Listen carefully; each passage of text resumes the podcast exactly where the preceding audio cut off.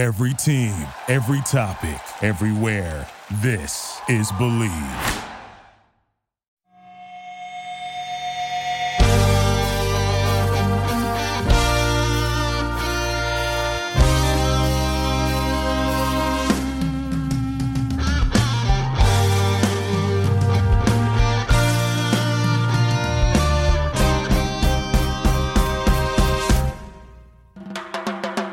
What up, TCK Potters? I'm your host, Sky Guasco, joined always by my man, Lukas Kacer, and you are tuned into the Candlestick Kids Fantasy Football Podcast. Please subscribe to our YouTube channel at the Candlestick Kids, leave a rate and review anywhere you're listening to your podcast, and follow us on IG at fantasy football underscore TCK pod and on Twitter at TCK underscore pod. We've got a lot to cover, so let's get into it. What up, TCK Potters? Happy Thursday. Welcome back to the program, the Candlestick Kids Fantasy Football Podcast. Sky and Lukas back with you. This is episode two 15, we are going to be breaking down our least favorite picks for rounds one through eight. If you've heard our episode on Tuesday and Wednesday, uh, you know that we did our favorite picks for episodes one through eight on Tuesday and nine through 16 uh, favorite pick in each round according to current ADP. We broke those down in depth, so make sure you recycle those episodes and get caught up to speed. Today, we are breaking down our least favorite picks which I had a lot of trouble with. We're going to check in with Lukas here in just a second. I had a lot of trouble kind of um, finding my least favorite player in each each round because eventually people just start falling into value and things. So it was a little bit difficult, but I think it's important to kind of look through each round in the current ADP and say if this guy falls in mirrors between this one and this one, you start making decisions and talk through that. So I think that is important. So today we're going one through eight. Tomorrow, uh, not tomorrow, next Tuesday, we'll be doing um, nine through sixteen. So before we get into it, Lukas, how you feeling, man? Happy Thursday. And uh, did you have trouble too while you were rallying this up here with uh, your least favorite picks per round? Yeah, I think it's tough because it's early and we haven't had training camp. So like really, I don't take ADP into much account. Um, primarily one because I do I'm well I'm done doing dynasty startups, but that's what I've been doing in terms of like ADP evaluation, you could say. And I always say there is no ADP in dynasty leagues because there isn't. People just do whatever they want. That's that's how dynasty works.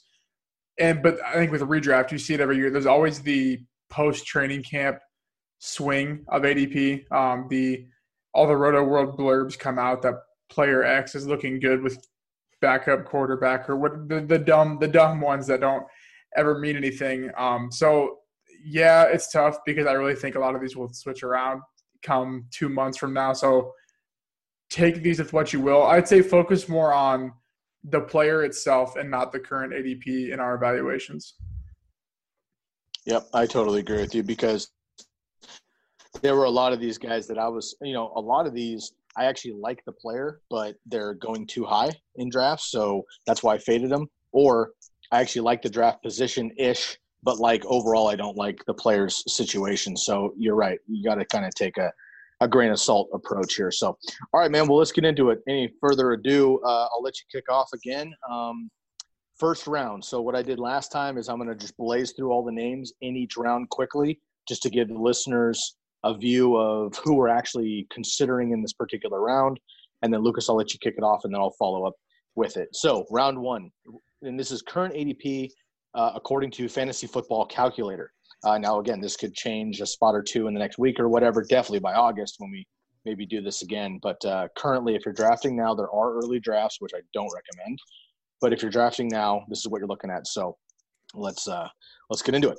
First round: Christian McCaffrey, Saquon Barkley, Zeke, Kamara, Henry, Dalvin Cook at seven. All of a sudden, uh, Joe Mixon, Michael Thomas, DeAndre Hopkins, Tyreek Hill, Kenyon Drake, and Josh Jacobs in the first round. Who of the uh, the top of the food chain, who were you cutting off in the first round?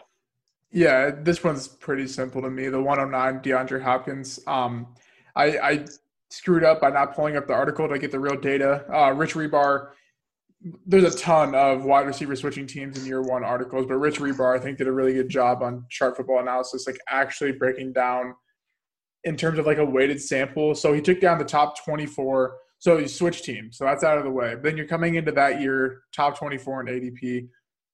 Clearly, uh, at the position, wide receiver position, clearly DeAndre Hopkins is in the top 24. I didn't take down the first year numbers, but I do have the year two numbers for Odell. and it's not good. Out of the sample, um, so this isn't like direct data to this year, but it still foreshadows how bad the situation situation is. So there's 15 receivers in the in year two of their new offense in the top 24. Four of them didn't record a stat just due to whatever situation. I don't know the exact situation. There's, there's a true 11 in the sample. The average dip in fantasy points per game uh, from those 11, 26% dip. That's that's in year two of the offense. Year one's a little different because there's the whole force feeding the ball to him aspect and most of the time that doesn't really work out. Obviously, there's cases where it does go up. So I'm not saying don't fit draft Hopkins, but I'm saying don't draft him in the first round because primarily don't draft him ahead of Davante Adams, Julio Jones, Chris Godwin. I mean, like I don't know. He's like, it's he's just a last tier guy for me, and I think it's in that top guys. So I just think it's just way too early, especially because you're taking him over guys like Chubb, Drake, Jacobs. I would even take Sanders over him, Austin Ekeler. I'd probably take Aaron Jones over him. So I think it's just way, way too early for a guy that's switching teams, um, and especially compared to the receivers going behind him as of now. Actually, I 100% agree. Um, we mentioned this in the last two episodes, and I'll keep saying it because I think it's, it's it matters for what we do. Uh, we did not share our players before this um, to see if we're on the same page. And actually, I picked Nuke as well. Uh, all the running backs, of course, I would love to have.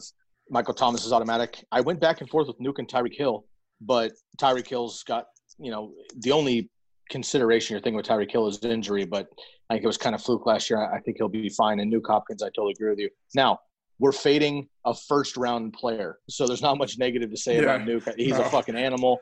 If I end up with him, if I'm at the 12th spot or the 11th spot and he falls to me, best believe he's going to be one of my picks on the turn, no question about it. But uh, with Tyreek Hill going behind him, Davante Adams going behind him as well, maybe even Julio Jones in redraft with Nuke changing teams, it is something to consider for me as well. Um, you know, he has been a monster. He's played with 10 different quarterbacks since 2013 when he got drafted. His last three seasons in Houston, he caught over 100 balls in two of them. He was over 1,000 yards. He got 31 total touchdowns. There is definitely a world where he just catches 100 and you know 130 passes for you know 1,500 yards and, and 15 touchdowns. I mean, no problem in this offense but I don't think it happens this year. That's the big fade is because mm-hmm. they are changing teams. We have a limited offseason, of course, because of COVID and all this. New scheme, new quarterback, all this shit. In Dynasty, Nuke is borderline number one for me, to be honest with you, because of what I think the outlook of the next five years is going to be as a receiver. But in redraft, Michael Thomas, Tyreek Hill, Davante Adams, Julio Jones, all those guys are going to be ahead of him, maybe even Chris Godwin as well in redraft for me. So in the first round, he would be the guy that I would be fading as well. I agree there. All right. Let's get into the second round, man. Coming around the turn, as I mentioned, Davante Adams, Nick Chubb, Julio Jones, Miles Sanders, Patty Mahomes, Chris Godwin, Austin Ekeler, Aaron Jones, CEH, Lamar Jackson, Travis Kelce and Todd Gurley in the second round.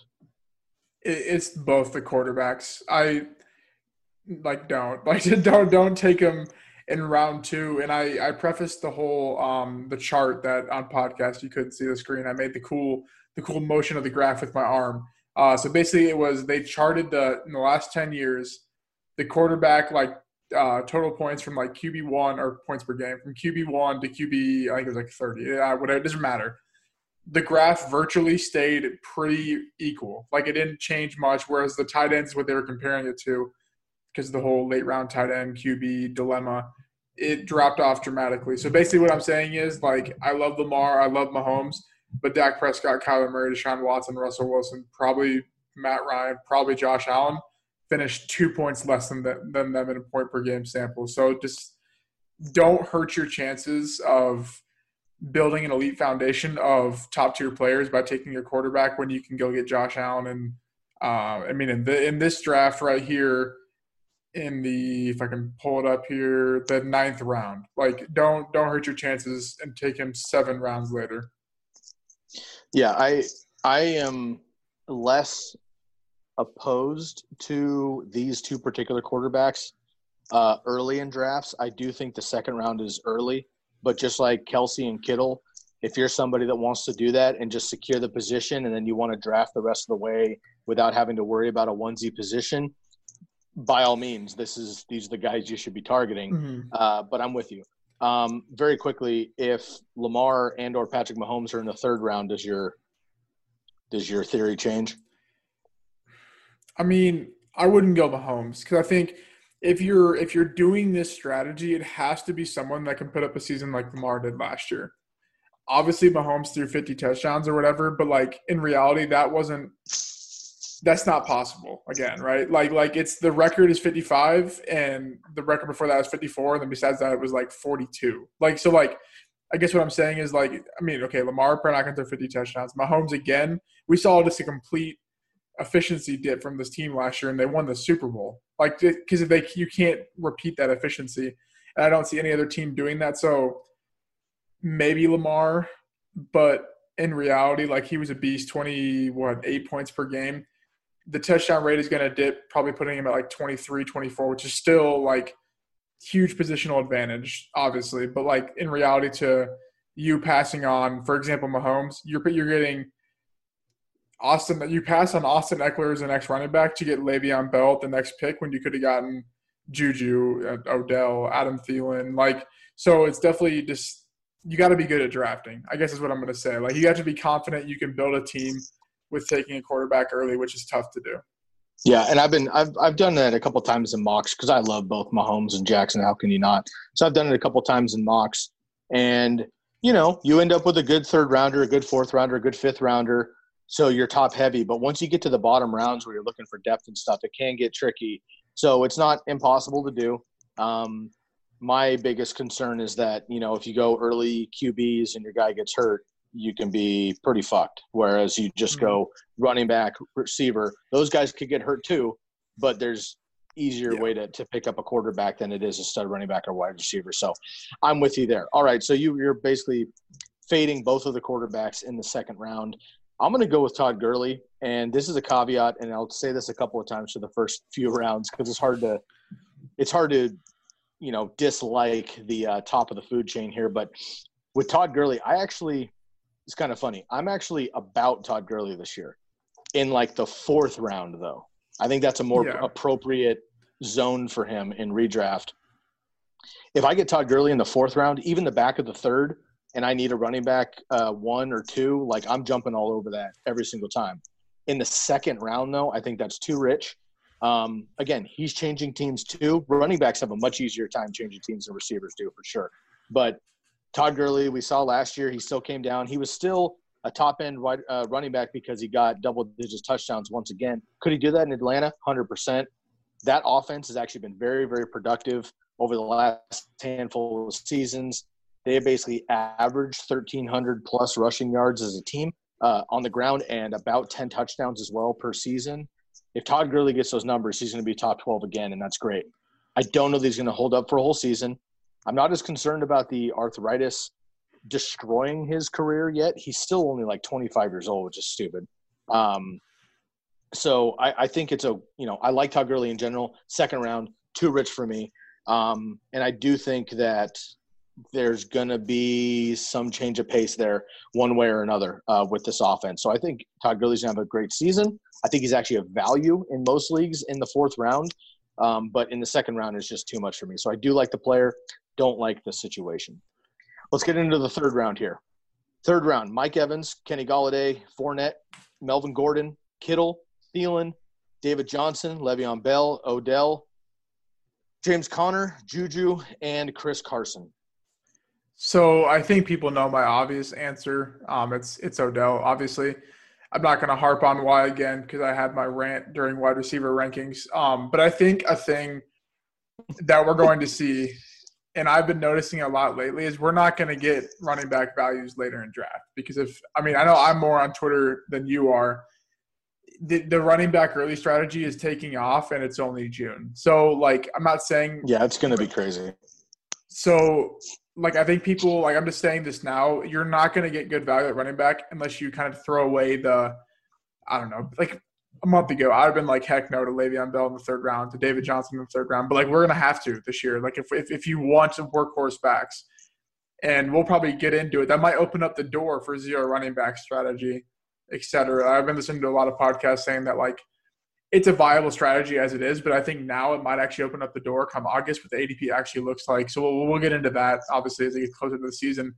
So I'm going to say Odell, and I, I'm really going to say no running backs. If that's my if that's a good answer because I think, like I just said, you're going to have to pay up for these questionable workhorse backs.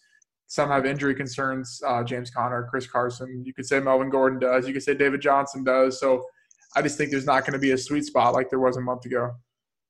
I agree with you, and you know, I mean, I mean, you and I have gone back and forth with Odell, so I'm not going to talk about him. In general, the the uh, zero RB strategy I've been mocking more and more just to see what happens because every mock, you're right, man. Every mock, especially with folks that do it the way that you and I do it. I mean, it's like the first three rounds are running backs with maybe the top five receivers, Kelce and Kittle, probably the two quarterbacks. That's the first three rounds. It's fucking insane, dude. So you're right. I mean, mm-hmm. guys like David Johnson, who I think is way too high in the third round. Le'Veon Bell is my actual pick, and just like you've gone off on uh, Odell constantly on the podcast, I've gone off on Le'Veon Bell. There's not much to say. The Jets are not the right fit for his running style. Period. I think he's still got shit in the tank. If Le'Veon Bell was went to the Falcons instead of Todd Gurley, I would be probably taking Le'Veon Bell potentially in the second round uh, with the, with the situation. The Jets' offensive line, yes, it quote unquote got better. still not great. I don't like him with Adam Gase. His running style is terrible behind a rough uh, offensive line. They don't have enough passing weapons and scheme right now to bring back the secondary. He's not going to score enough touchdowns to be relevant. Volume, yes, he will get it done with volume. I get all that, but I don't. I'm not drafting for you know running back 12 upside in the third round. In the third round, mm-hmm. I'm drafting somebody who could be top 10 minimum season, then they're RB12. Le'Veon Bell, I think, best case scenario is the RB12, probably RB like 17 to 15. And I can go get that in the fifth round, sixth round, seventh. Yeah, round. and and that's that's the problem. Like now, like that we're seeing because we were taking Chris Carson, Le'Veon Bell, David Johnson, like smash every time in the fifth round because you're like at worst you have your flex spot, but that's gone. Like that's virtually erased. So like, I you have to make a decision that if you're going, you, you have to make a decision like, are you going running back, running back, and then not taking one until round seven, or are you just not fading, but you're just being smarter in reality because like the volume is there. Yeah, it's inefficient, but like it's not getting any worse from last year. I think that's one thing people just like like Leonard Fournette, people are going to say he's a bad pick all year because his targets are going to go down. But it's not like his rushing work's going away. And is Chris Chris Thompson, the guy who hasn't played a full season in five years, really going to take away that much target? So like, it's it's not good, I guess. For like for just for a glimpse at the draft board, it's definitely going to be a lot more strategy this year than I think has been involved in the past. Yeah, I agree with you, and and so I do I do actually I'm starting again. This is June. We have we have you know two weeks left of June. We've got all of July. We've got all of August for mock drafts. Shit always fluctuates this yeah, time of year, sure. and like I'm I'm not really holding salt to any of this, but it is important. That's why it's so important to mock draft in general. You know, you mock and you mock and you mock and you mock and you and you start to realize that certain players, certain positions, certain tiers have their have their position within a mock draft, no matter who you play with. Then when you get into a home league or you're going with coworkers when the fucking boss throws the league around, you know, when the season comes up, or you got school buddies or college or whatever, and you just got a bunch of homies who are doing it just to do it, you actually know what you're doing. And you realize that you could pass on this guy because no one's going to fucking pick him and you can get him later. Or you have to grab him now because he's not going to be there when you get back. So mock drafts are important in general. And so I think you and I are going to go with, with easy fades each uh, I know that you like Le'Veon Bell more than I do. I like Odell more than you yeah, do. That's not like uh, I like either of them, I guess, but it's well, yeah, it's it's sure. gross, I guess, either way. But yeah. So those are two fades, uh, Le'Veon Bell and Odell. And again, a lot of this conversation, we say it all the time on the podcast. It's less about the player, usually, and it's the situation. Le'Veon Bell's on a different team. I probably like him. I would maybe almost take a hunch that if if Odell ended up on the page, or well, I guess Patriots is a bad example. You know, went to the Packers, or he ended up being a, a big high profile, went to the Eagles or something like that this year. You might feel differently about him in a situation. Um, so it's just again, it's taking the whole the whole umbrella approach here on this. So Le'Veon Bell, Odell Beckham are in the third round. let's get into the fourth here. Amari Cooper, Cooper Kupp, Cooper Cooper back in uh, back to back here. Amari Cup, Allen Robinson, who I think frankly is a steal in the fourth round. Uh, but Jonathan Taylor, Calvin Ridley, David Montgomery, DJ Moore, Devin Singletary, Robert Woods, Mark Ingram, AJ Brown, and Raheem Mostert in the fourth round.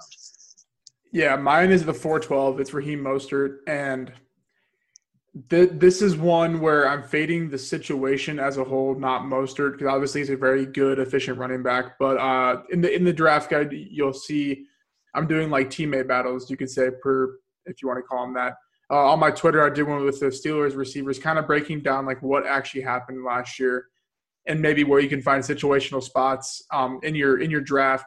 Um, I'm kind of taking the whole like I'm prepping draft strategy more so than like prepping players this year because, like I said, I think that's going to be well more important than than just saying draft this guy, don't draft this guy. So basically, what the study I found with the Niners running backs, um, obviously Breida is gone. Raheem Mostert didn't start a single game, not even in the playoffs last year. Stupid, dumb. If you took week by week the highest um, scoring running back in each backfield, or in each backfield, in that backfield per week, Mostert had six weeks, Coleman had six weeks, Breida had two, and Wilson had one or two. And you're also adding in McKinnon, who they're not going to keep him on the bench on the contract he's on. So to me, it's just a fade situation because, like I said, in the past, I would have been all over it in the seventh, eighth round.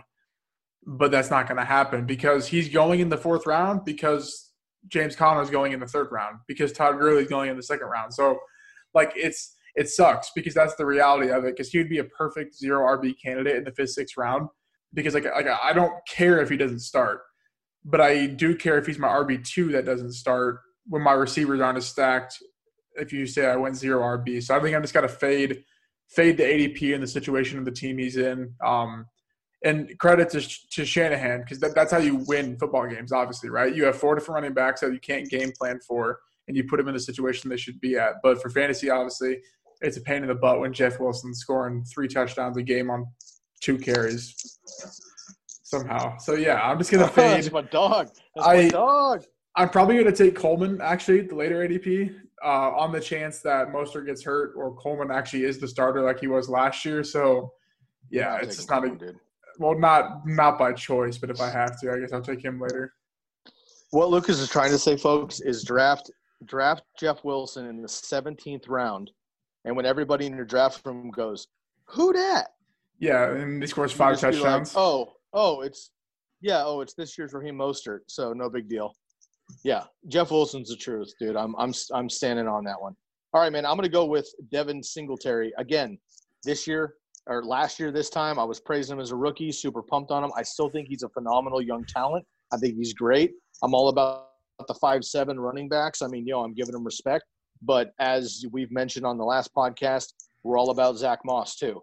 Um, I don't know that this is an offense where both of them can eat enough to have Devin Singletary be a fourth rounder. Again, I'm looking for consistent RB.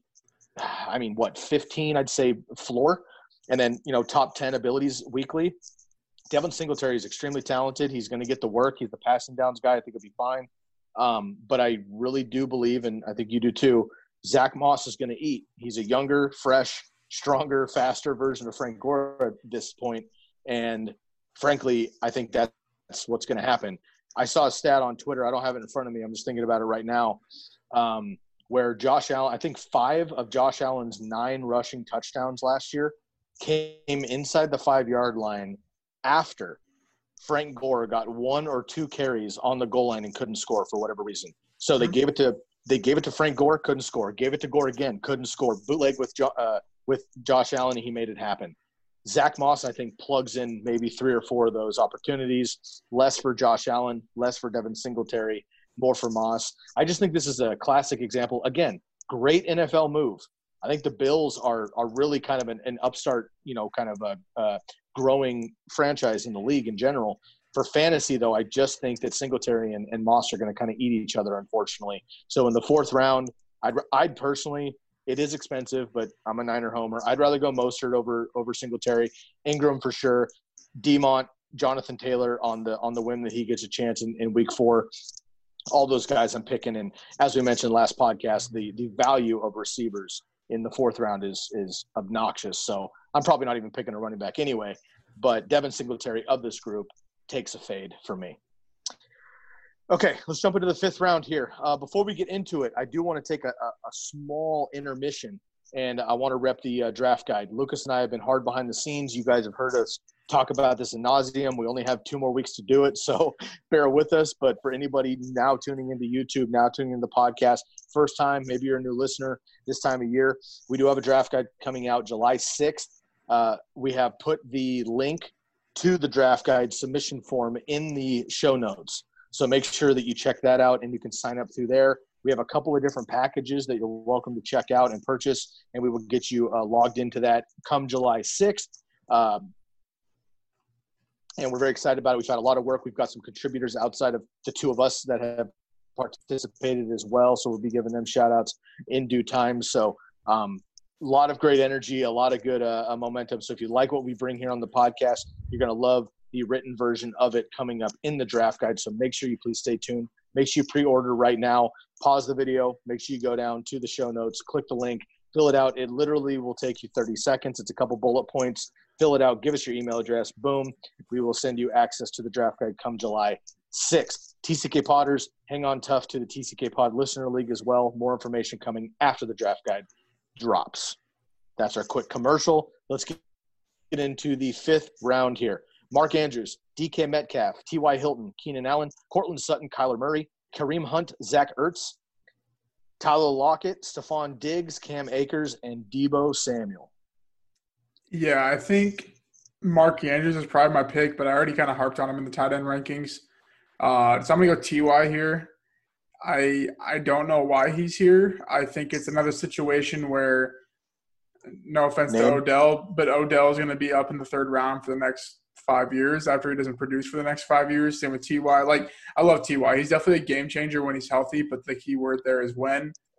And he's like a 50% chance of re-injury from Sports Injury Predictor, projected to miss like two games. So it's just weird that he's going this high. Obviously, I stated that I'm not a huge fan of the calculator ADP because in reality, it's not the most accurate. Um, I don't know where they pull it from, but yeah, I don't. It's not realistic for him to go ahead of Keenan Allen, Tyler Lockett, Stefon Diggs, DJ Chark, Terry McLaurin. So this is just an outlier, but I'm just going to say him for the case of the video. Yeah, I think you're right. And honestly, you know, the reason I'm using the reason I'm using the uh, fantasy football calculator as our general source is again, we could use anything. We could use fucking ESPN, Yahoo, Sleeper, whatever. But the reality is, every one of them is different. Um, yeah. The CBS this the the CBS you know fantasy football today, who's a great podcast. We recommend you guys listen to them if you'd like. Um, they're they're they're fantastic over there. Um, Adam, Dave, Jamie, and Heath are are excellent. I listen to them all the time. They actually have been doing some mock draft recaps and CBS Sports runs their own league and has ADPs and these guys use fantasy football calculator because it's what I think most of the public uses as a generic site. If you mm-hmm. use ESPN's ADP, you get ESPN users only. If you use Yahoo, Sleeper, CBS, you only get those users ADP. Fantasy Football Calculator is kind of a collection of all the different sites that mashes it up. So yeah, some players like T.Y. Hilton I think is way too high and won't be up here when it comes draft time, but he is right now.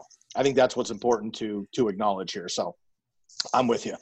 T.Y. Hilton right now is ranked with ECR, that's the expert consensus ranking, as the wide receiver 24. So the experts in the industry have him as wide receiver 24.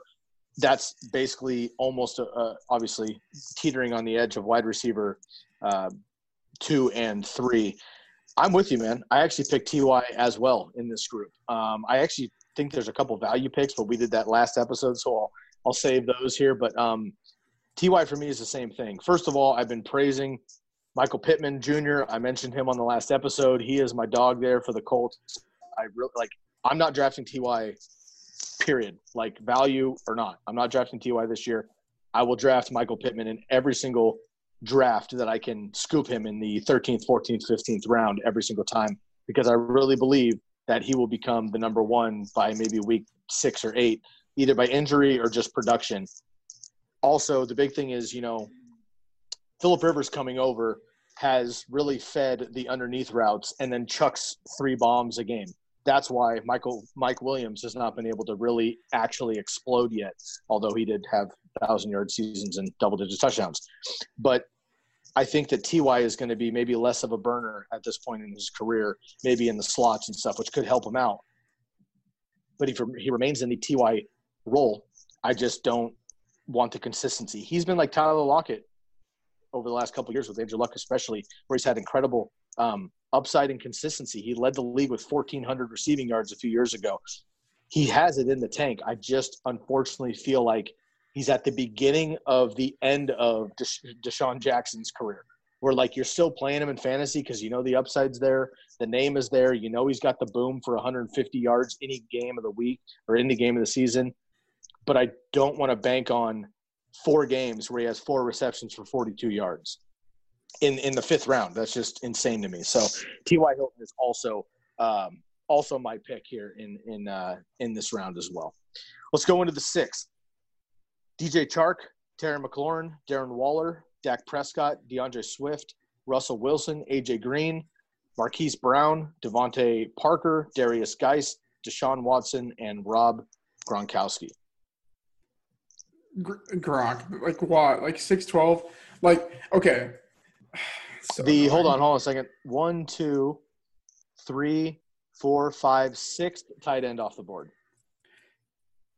The, uh, what I, I get that he could have a good season, but if people were concerned about OJ Howard, the much superior athletic tight end at this point in the season last year, uh, they were they were concerned about him last year because Bruce Arians does not produce tight ends, and now Gronk's going to do that with OJ Howard there, with Cameron Brate there, Mike Evans, Chris Godwin, Ke'Shawn Vaughn, Ronald Jones, Dare Ogunbowale, Scotty Miller. Uh, who else we got? Tyler Johnson a good defense. Devonta, meaning, Devonta Freeman in a month. yeah, two. like I don't, I just don't get that. Like I don't, even if you're streaming tight ends, which you're not going to get Gronk if you're drafting him later, but I don't even feel comfortable coming out of the draft with Gronk as my streaming tight end. Like uh, I don't know. It's but I guess whatever. He's there. AJ Green's also in like the six, uh, 11, 12, 11, 10, not seven. I don't know. People, I don't know. People, people will learn it's not how you win fantasy football leagues by hiding on name value. If you could have got AJ Green in the sixth last year, I would have said yeah, because he was going to like the third last year when he was a, when he was a value in the third, but not anymore. Like it's not it's not there for AJ Green. Even if he comes back, Tee Higgins is there now too, so it's just not a good situation. Pretty similar to Ty situation, I would say. All right. Well, I think this is where I'm going to disagree a little bit, and I think you're going to disagree with my pick as well. So I'll, I'll make my kind of rebuttal back to you. Uh, I'm not drafting Gronk in the sixth round. I'm not drafting him probably at all. But I made the I made the case when we broke down tight ends that all Gronk needs to basically return value as the tight end six is what I mean, 40 to 50 grabs, 500 yards, and eight to 10 touchdowns because Tom Brady knows he's there. There's, I think there's a nice narrative coming out. I know your boy Cameron Brate's in the mix. Cameron Brate might shoulder most of the load blocking these days. OJ Howard could stretch the field. Maybe they play Gronk only like from the 30 yard line in, right? So he's not getting, I mean, Gronk's just not going to get his 30, 40 yard breakaway bulldozer fucking, you know, Vance McDonald, George Kittle touchdowns anymore. It's just not going to happen. But what he could do is run a fucking seven yard post route every time they're in the red zone and catch a touchdown every time they're in the red zone. Yeah. I, I legit like just think it, that could happen. Like again, it, to me on a human level, Tom, Tom Brady and and Rob Gronkowski have been doing this together for for a decade. What makes you think just because they're in a different team that when when when Tom's inside the 15 yard line and Gronk's out there, they have hand motions, they have you know fucking eye contact, body language, whatever. They know what's happening Gronk finds a seam. I just think Tom's going to look his way first more often than not. Now, Tom's has, you know, obviously one of the best quarterbacks of all time, arguably the greatest. If he sees Gronk double covered because it's Gronk, then he'll go elsewhere. But if he has that quick seam and he's able to get it to him right away, I just think that quick release is going to happen. So there's a world where Gronkowski actually does come back healthy after this, put the weight back on, and has a year off, and he's fresh and he's enthusiastic and he's pumped to play one more year with Tom. It would not shock me, dude, straight up, if if Gronk is a, a top six tight end. It also wouldn't shock me if A gets injured or B he just like isn't as involved. Bruce Arians gets a hold of him. Brady can't help it, and all of a sudden he's the tight end 15 because he doesn't get enough work. I'm with you. I'm not going to draft him, but that's the argument for Rob Gronkowski. On the other side with AJ Green, I just think I would give him one more chance this year. If I go two strong running backs and AJ Green is my wide receiver three or four in the sixth round, for me, if it's that, I don't want him as my wide receiver two, but if he's my wide receiver three or four at this point, you take the consistency, you take the upside with Burrow, you take the high flying offense. He should be quote unquote fully healthy with the year off as well last year. He's been a top 10 wide receiver every year. He's been healthy. I understand he's had the, the issues the last couple years, but he's the same age as Julio Jones, right? And um, if he comes back healthy, I think he'll be just fine. He's a prolific wide receiver when he's on the field. I love T, Tee Higgins, but AJ Green over Tee Higgins right now, I just don't. that's not going to happen unless AJ Green goes down. Tyler Boyd's got his own route. I mean, John Ross is just throwing bombs. So I would take another grip. If you listen to the Commish Fantasy Football podcast, you had our boy Edwin come on and basically break down why you should not draft AJ Green. And I think he's right. But again, to play devil's advocate with Gronk and AJ Green with injuries, I do think there's the potential that both these guys keep fading and fading and fading because people are scared. And I'll scoop them up in the you know sixth, seventh, eighth round just to take a chance, knowing that I may have to just cut bait and I can draft otherwise. So that's my rebuttal there. My side is Derrius Guice, and it's pretty much the same argument that you have for Gronk and AJ Green. I have the same argument. Young wide uh, young running back, check uber talented, check.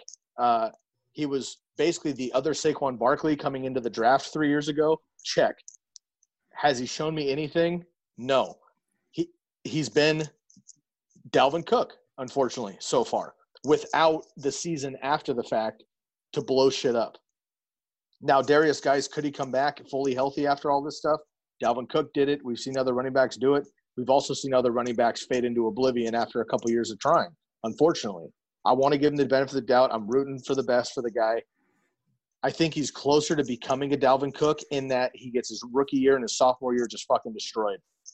In his in his third season, he could come back healthy with with the quad and the ACL and all that stuff, which we saw Dalvin Cook go down with. Come back strong, and with seven running backs, he's not going to have to shoulder a load, which I think helps him. Maybe not for fantasy, but I think it helps him in NFL, gets him strong and in pace if Derrius Guice becomes a full blown, healthy, ready to go running back by even week six, and the Redskins ride Adrian Peterson um, and Antonio Gibson until then, and then all of a sudden Guice is ready and he takes over, you've got potentially, you know, a top 15 running back every single week in the sixth round. That's a steal. I don't know that I'm willing to pull the trigger on that, unfortunately, because I just the three runs I've seen him do in the pros have been very impressive. but it's been three runs and I'm I'm concerned about that. So I know that you feel a little bit better about him, but my same argument with yours, yours is Gronk and AJ Green. They're both much older, so there's that argument as well. Mine is just lower body, knee, hamstring issues with running backs. I don't like that at all. But we saw Devonta Freeman bounce back. We saw Todd Gurley bounce back to a certain extent. We've seen uh, Dalvin Cook obviously bounce back, so it can happen. But I'm a little bit concerned. And in the sixth round, there's just other names on this list that I would rather grab. Yeah, I I don't know. I, I think I like Guice because I have him in like every single one of my dynasty leagues because I got him for like a second round after he got second round rookie pick after he got injured. And yeah, I think the Cook's a good example because I think two years removed from his injury, we can have a little, a lot more. I think a lot more hope than what we've had the last couple attempts at uh-huh. playing uh-huh. him. You could say, and really, like as much as it sounds bad, the Redskins situation sounds perfect. I think it is perfect because I think he he has shown for how bad the O line is, how bad the game script is, how bad the team is that he can produce. And I think if he stays healthy for a full year, I think he'll definitely be a league a league winner for sure. Um, because he's the type of guy that will take Leonard Fournette's production from last year and actually turn it into an RB three, not an RB six, for having three hundred some touches. I dig it. I think that those guys are probably the three most risky picks in the top six rounds um, outside of Dalvin Cook with his thing right now. But that'll be that'll be shaked out by uh, uh, August. But I agree with you, man. So Gronk, AJ Green, and Derrius Guice are kind of our three pack there in the sixth round. All right, man. Two more rounds of this. Let's go the seventh round here. Brandin Cooks, Damien Williams, Jarvis Landry, Sony Michel, Evan Ingram, Ke'Shawn Vaughn, Hayden Hurst, Michael Gallup, J.K. Dobbins, and Matt Ryan, Tyler Higbee, and Tom Brady. Yeah, this one's Damien Williams easily. Um, and I, I based this on the question that uh, after the Raiders drafted Josh Jacobs last year, was Jalen Richard still have hope of being a starter? Like, no. Did DeAndre Washington have hope of being a starter? Like, they didn't draft. They didn't, they didn't go out there and not draft the three clear needs their team has that was shown last year, and take a guy they did not need that was not the best player at the position. They did they did it to flex on everyone else. So that's that's exactly what they did. And I, I know for a fact is not the most NFL ready running back. I know he's not the best prospect in the class. I I, I feel pretty good that his 55 catches were a component of the offense being good. But now he gets to go from Joe Burrow to if Joe Burrow hits one in a million odds and is really good, Patrick Mahomes. Like, so there's just no way that Damien Williams. I was going to say the the the NFL version of Joe Burrow. yeah, but like times forty, like in for the rest of his career. So like I, there's just no way Damien Williams is the starter. And I think what we're gonna people are like, well, he could still get some touches the first couple of weeks. And I go back to remember the first time the the first year Andy Reid came over, the very first draft he got, like like, like he got a draft that season. He took Kareem Hunt in the third round. And I don't remember. I think it was Spencer Ware was like this the chalked in starter. Kareem Hunt was going to be the off pace guy. Week one, Kareem Hunt came out the starter. Spencer Ware sat on the bench, and Kareem Hunt went for like 45 fantasy points and just tore it up against the Patriots. Why aren't we going to see that again with a guy that's a first round pick versus a third round pick? So just I get taking Damien Williams because he is a good handcuff. Seventh round, sure, I guess like if that's where the running backs are falling, but he he will never be startable this year in fantasy, like ever. Yeah, it, no matter which way you look at it from draft capital opportunity, like it's Clyde Edwards-Helaire, it's his backfield to lose. Yeah, I agree with you. I actually picked Damien Williams as well, so I'll, I'll, uh, I'll audible here for for sake of discussion. My my pick is Sony Michel here, um, and you may feel a little bit differently. I'm, I'm curious. We had a mock draft recently. You did pick Sony Michel, kind of out of necessity because you didn't get a running back early. But I'm curious to hear your thoughts on this. Uh, basically, it comes down to, man, the Patriots are going to be a question mark all season, and you know what? Maybe Sony Michel just is the guy guy that they're going to fucking run into the ground with maybe his last year with uh, his health. But he just looked bad on film last year. Mm-hmm. As a rookie, he played 13 games, 200 attempts, right? He had just seven receptions, so we'll just throw that out. But he had 200 rushing attempts for 930 yards, solid as a rookie. Six touchdowns. He was great. As a sophomore, he played three more games. He had almost 50 more touches, and he had 20 less yards. 3.7 yards per carry. I'm not a huge yard per carry kind of a guy, but it is a barometer. He didn't look fast. He didn't look quick. A lot of people kind of like give Jordan Howard shit because he's just a plotter, blah, blah, blah, and you don't like him in PPR. Jordan Howard can get moving, and he's he's a good running back, and he, he can catch the ball. Um, I just don't think he gets enough enough love. I am worried about Sony Michel. I honestly think this could be, you know, he was a first round pick for for the Patriots. So I think they feel obligated, honestly, to see what's going on. But he had knee issues in high school, college, and in the pros. He had a scope last year. I just am not think. I just think it's James White all day long. Damien Harris, who everyone forgot about as rookie last year out of Alabama, is coming up as well. He's awesome. I was actually excited about him last year, and he got hurt. He was gone. Um, James Develin, uh, who's the fullback that nobody knows outside of New England, he retired. Um, that's a huge deal for for run first teams, pro style offenses that actually use a fullback, which there's very few these days in the NFL, need that fullback. A guy like Sony Michel, who doesn't have the passing chops, lives and dies by his fullback's productivity. When mm-hmm. James Develin and Sony Michel have been on the field together, they have been very, very productive as an offense and a running uh, running offense. When James Develin's been hurt, actually late. James Develin's gone. Jarrett Stidham, I think, is going to be checking down all day. They're going to be, I think, in like third and long pretty often with this offense in general. That's James White territory. Rex Burkhead is still around. I just don't see a world where where Sony Michel, right now he's the ECR running back 36, dude. That's that's almost a running back four and that's the pros ranking him.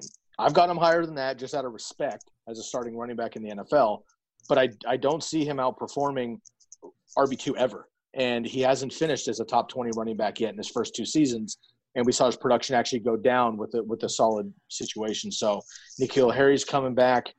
I just don't I just don't see a situation where Sony Michel outperforms this ADP, and frankly, I just see it falling. So I will not have any shares of Sony Michel except for maybe non PPR, which I just don't play. Um, he's young. He should have some gas left in the tank, just out of out of situation. But I, I have zero excitement for Sony Michel at all. Uh, am I off base here, or do you feel the same?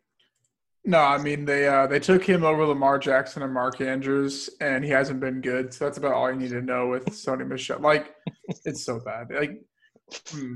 any other running back would be a beast behind that offensive line. And this, like, yes, James White takes away production, but like, not really. Like, like he doesn't like he's not like hurting your role on the team, obviously, or else they wouldn't have drafted a first round running back. So, um, yeah, no, I mean like if I get him in the eighth or ninth, like yeah, I'm gonna take him. But like the due to the running back rise, you're not gonna get him there. So I would just I would take James White, Damien Harris way later, especially because the whole injury thing. But that was like they said he might start training camp on the pup. So I think he's I think he's fine in terms of like starting week one, but obviously injuries stick around, so he could definitely get re-injured.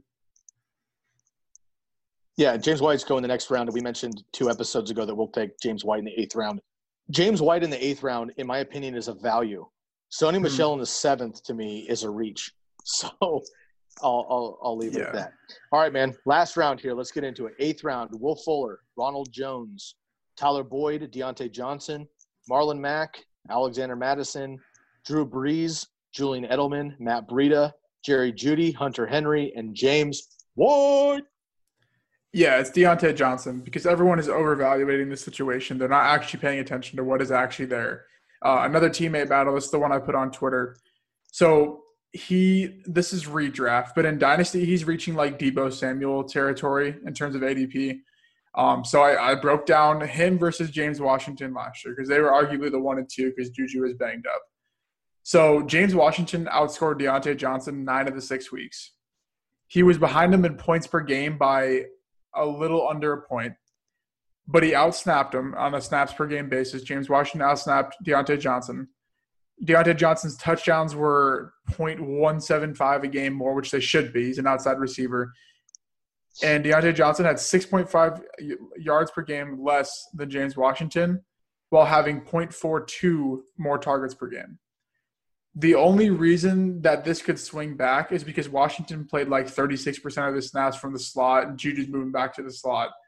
But in reality, you're going to take what a, move move the sticks guy for the Steelers in the eighth round that got outperformed by a guy that's going like 10 rounds later, or not 10 rounds later, but like he's going well later than him. So I think people are just overvaluating the situation that Diontae Johnson's actually in.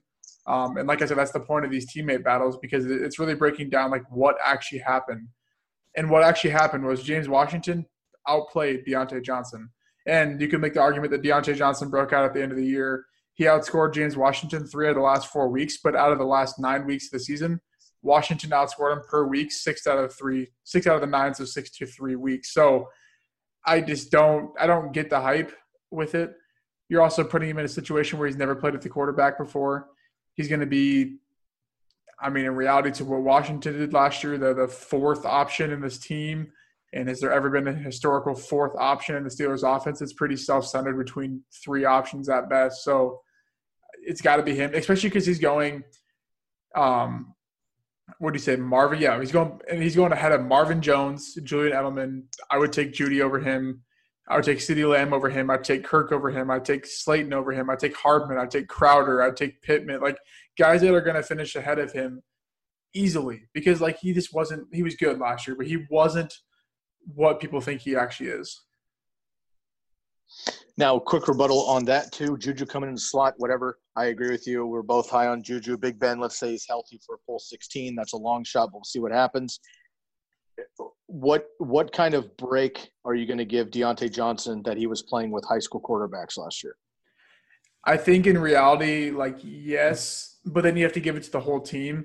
if that makes sense. So like if you're if you're saying he played a bad quarterbacks, but so did James Washington, and he still outperformed him, kind of. But then like Juju played bad, so like how much do you really take? I don't know. It's it's a crappy situation. So like the way I look at it is like just take what you know, take Juju and James Conner, and don't don't mess with anything else because like an people be like it's just an eighth round pick, but in reality, like this is probably your flex, or I mean, if you're smart like we are, Edelman or Marvin Jones is your flex. That's going to be your wide receiver two, possibly wide receiver one some weeks.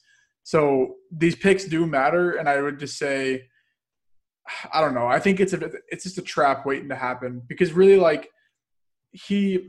I don't want to say he wasn't startable last year, but like he wasn't doing anything special for your team that you're like, oh my gosh, I got to have him in my lineup again. That Edelman, Marvin Jones, CeeDee Lamb can't do, Jerry Jeudy can't do. So I think it's just a little too high for me. Fair enough. I agree with you. I'm I'm a little bit higher on Diontae Johnson. I just think that um, I I just think the talent there, and honestly, I'm not even hating on on James Washington to get to work. So it's hard on the Steelers because of last year, but uh, we saw what they did in 2018. Of course, that was with Antonio Brown, but um, you know we we we could see an uptick there for sure. All right, man. I'm going to get into mine here. Mine is Matt Breida. Um, and disclaimer, uh, I love Matt Breida. I said last year I made a bold prediction on the podcast before the season started. I made two of them actually. Before Jerick McKinnon went down, it was Tevin Coleman, Jerick McKinnon, and Matt Breida as the running backs. Raheem Mostert didn't even exist at this point. This is way earlier last season. Before McKinnon went down, the day before he got fucking hurt, I think I hexed him, unfortunately. The day before he got hurt, I released a podcast and I said, bold prediction is Matt Breida outpaces Jerick McKinnon and Tevin Coleman and becomes the number one running back for the 49ers at some point, and then he's an RB2 in fantasy the rest of the way.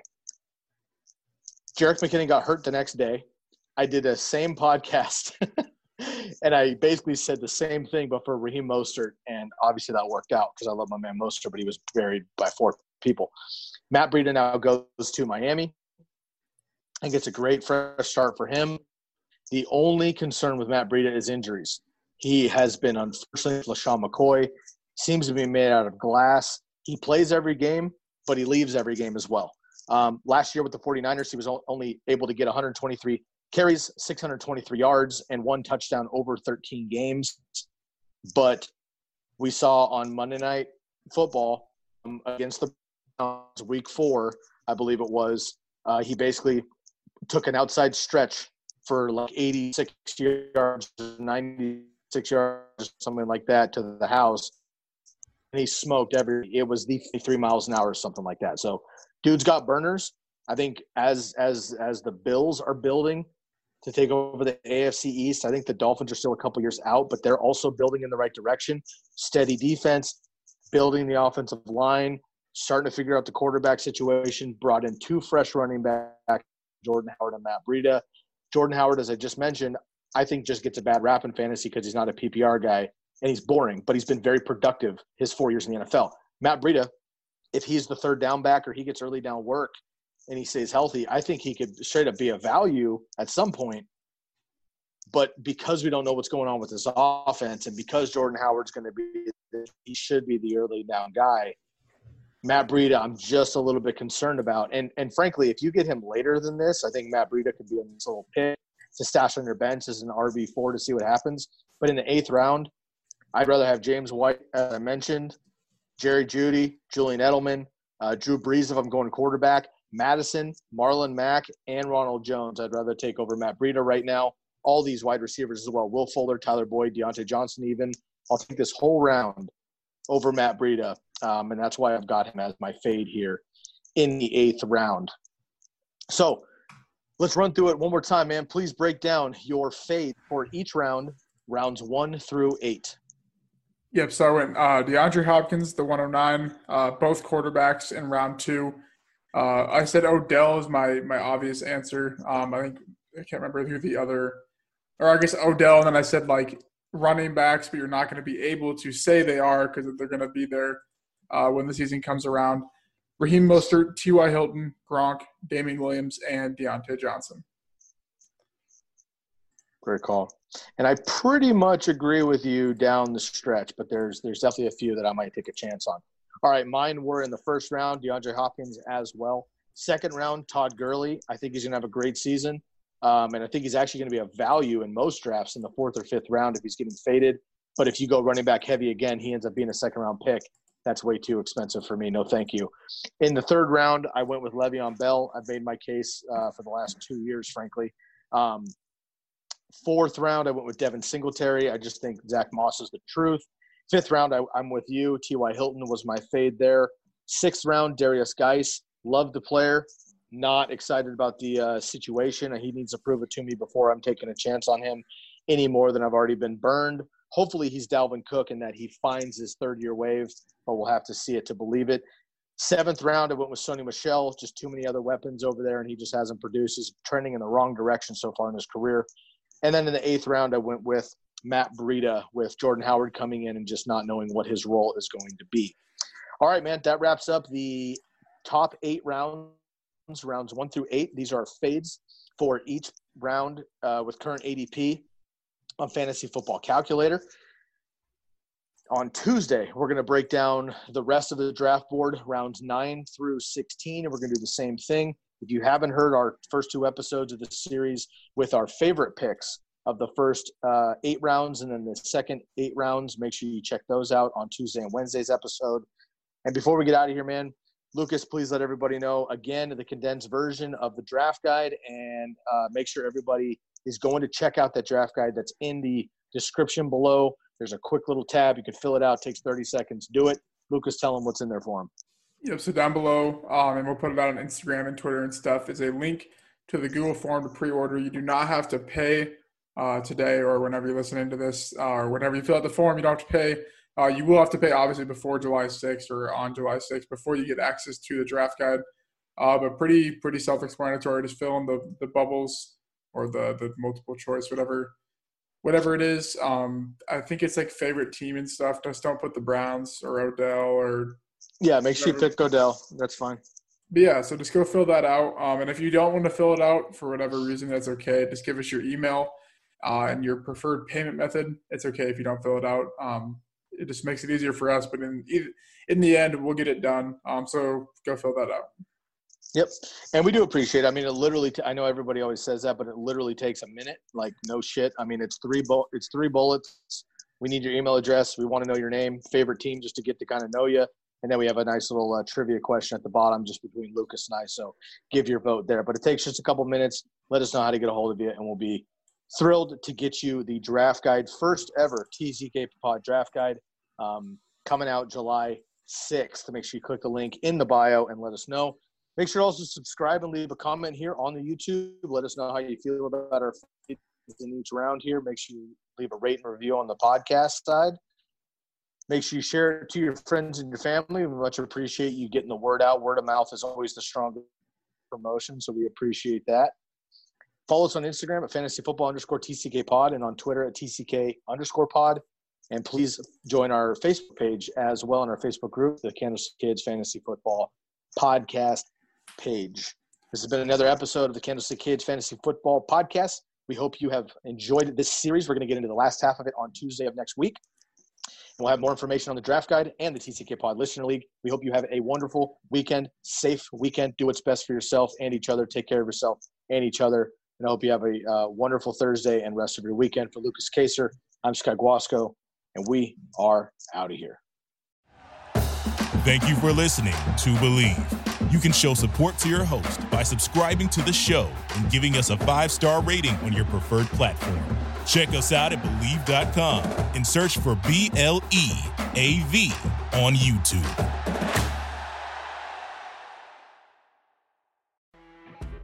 You know, when you're listening to a true crime story that has an unbelievable plot twist that makes you stop in your tracks? That's what our podcast, People Are the Worst, brings you with each episode. I'm Rachel. And I'm Rebecca. We're identical twins who love true crime cases that make you say, didn't see that coming, and we hate the people responsible for them. Listen to People Are the Worst now on Apple, Spotify, or wherever you get your podcasts.